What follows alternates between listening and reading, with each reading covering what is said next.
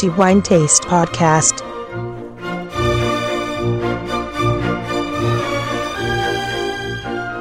Welcome everybody to the new episode of the Wine Taste Podcast. This is Antonello Biancalana and we are going to talk about wine sensorial tasting. In the last episode we dedicated to the subject, we were talking about olfactory evaluation of a wine, and we are going to talk about this subject again. I guess I already said that the olfactory evaluation of a wine is quite complex, not impossible, but however, one of the most complex uh, phases of the sensorial evaluation of a wine. This means that you need a lot of practice, you need experience in order to master the olfactory evaluation of wine. First of all, you cannot take everything at once, so you better take your time and to go step by step.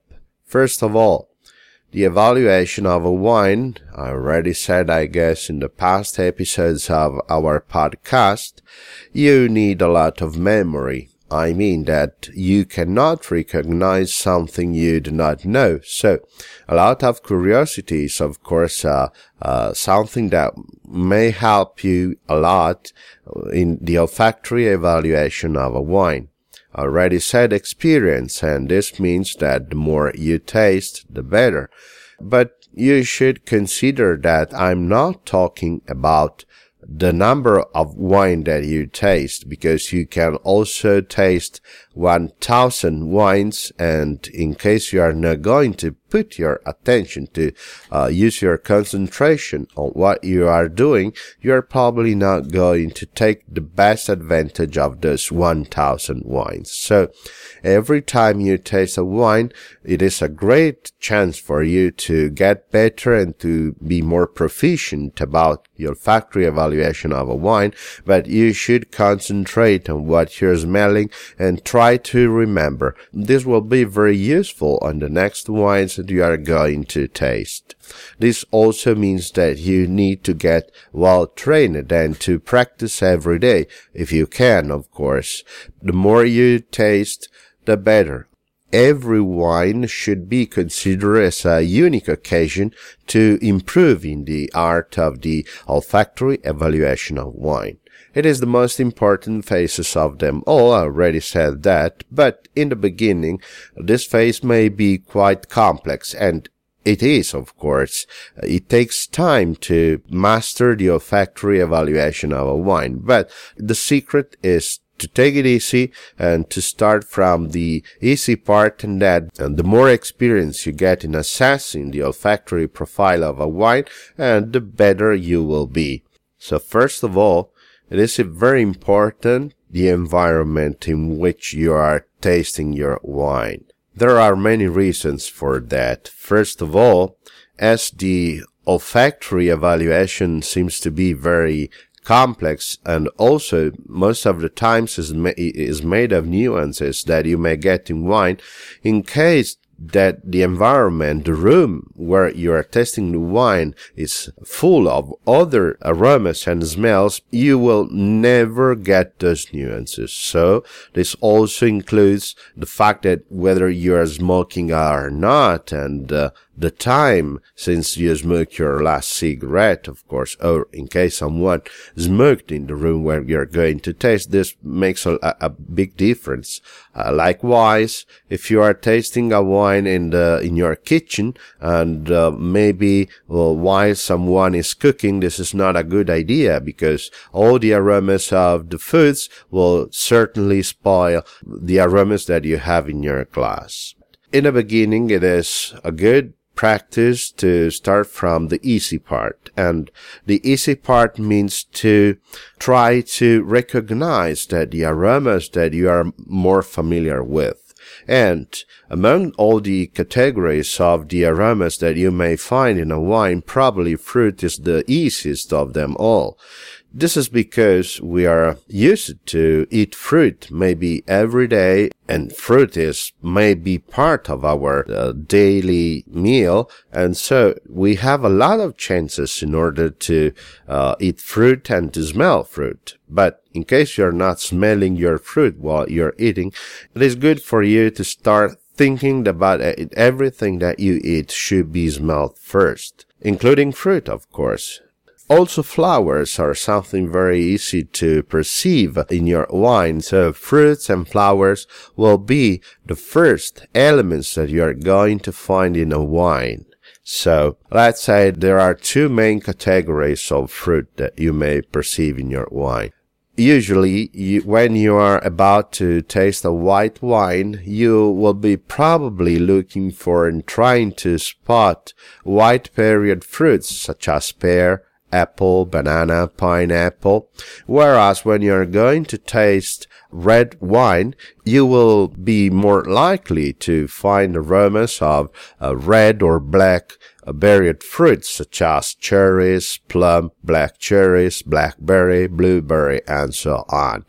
This is not true all the time because it should be said, for example, that in the so-called nouveau wines, uh, red nouveau wines, of course, uh, sometimes it is possible to perceive the aromas of banana as well as peach, two fruits that are usually found in white wines. So you should not, however, concentrate on that type of fruits only when you're going to evaluate the aromas of a wine. But however, in the beginning, you should take it easy and to proceed easily. So when you're going to evaluate the olfactory profile of a white wine, you should try to spot and to recognize mostly white berried fruit. While when you're going to taste red wines, you should concentrate on red and black berried fruit.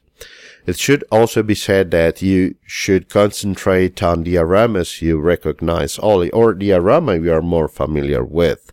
Just because you cannot recognize what you do not recognize and it is not a good idea to try to recognize an aroma when that aroma is not found in that wine at all. So, in the beginning, try to recognize the aroma you are familiar with and, and also in case you're going to perceive just two or three aromas of fruit, I think that you did a very good job, at least in the beginning.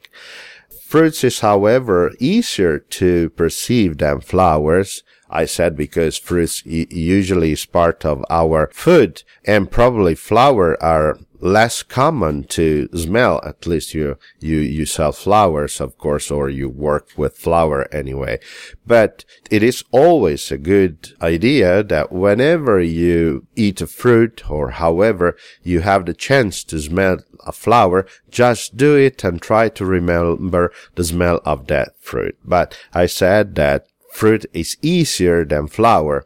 Uh, for example, if I would ask everyone to recognize the aroma of an apple, I'm sure that every one of you would certainly recognize apple. Maybe not all of you, maybe few of you would be capable of recognizing the aroma of the other. So it is always a good idea to concentrate on what you know already, but every time you have the chance to uh, smell something, do that and try to remember. In the beginning, you should proceed easily and it is not a good idea to concentrate on the aromas that may be developing the bottle with time. So this is something that you will concentrate later when you're getting proficient about recognizing fruits. And in the beginning, it is a very good job. And this is where you should begin with. So very important memory, of course, but every time in the beginning, every time, every wine you have in your glass, concentrate on fruit and flowers, aromas, and The more you get, of course, the better, but do not consider that the sequence of aromas is endless in a wine, of course, but just consider that when you are capable of recognizing two or three uh, fruit aroma or flowers aroma, you certainly did a very good job. Okay, that's all for the moment. Time is up and uh, all I can say right now, just to practice, taste, put your concentration on what you have in your glass, but never drink lightly and try to concentrate on wine aromas. I'm sure you will not regret the time spent in smelling wine aromas. They can truly say a lot about wine. That's all for the moment, and I hope you will join us in the next episode of the Wine Taste Podcast. This is Antonello Biancalana. My usual wish to you all to have wine in moderation, but always good wine.